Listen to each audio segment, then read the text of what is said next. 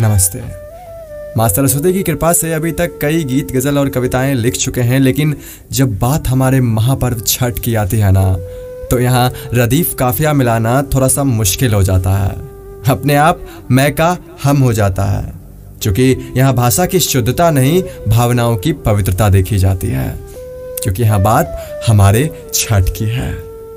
यहाँ जनवरी से लेकर सितंबर तक महीना भले ही अंग्रेज़ी में चले लेकिन अक्टूबर, नवंबर आते ही हमारा बिहार कातिक हो जाता है, क्योंकि यहाँ बात हमारे छठ की है।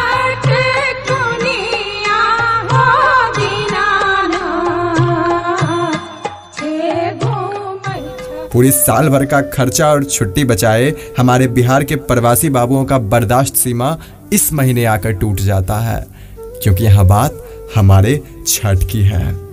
हमारे बिहार में इस महापर्व के दिन सनराइज और सनसेट नहीं होता है बल्कि आकाश के क्षैतिज से स्वयं सूरज देवता प्रकट होते हैं।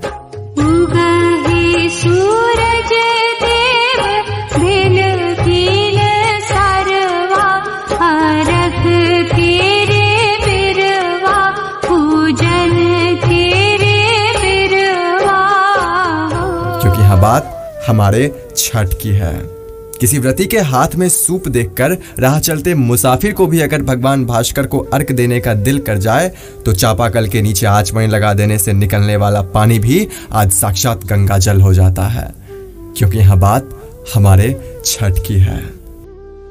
यह पूरे साल स्विमिंग पूल में स्नान करने वाले, हमारे नौजवान आईफोन रखने वाले भैया भी आज के दिन पोखर के भीतर जाकर अर्घ अर्पित करने में गौरव और समर्पण महसूस करते हैं।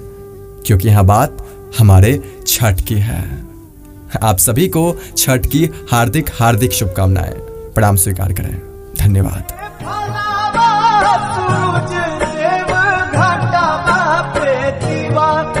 चढ़ा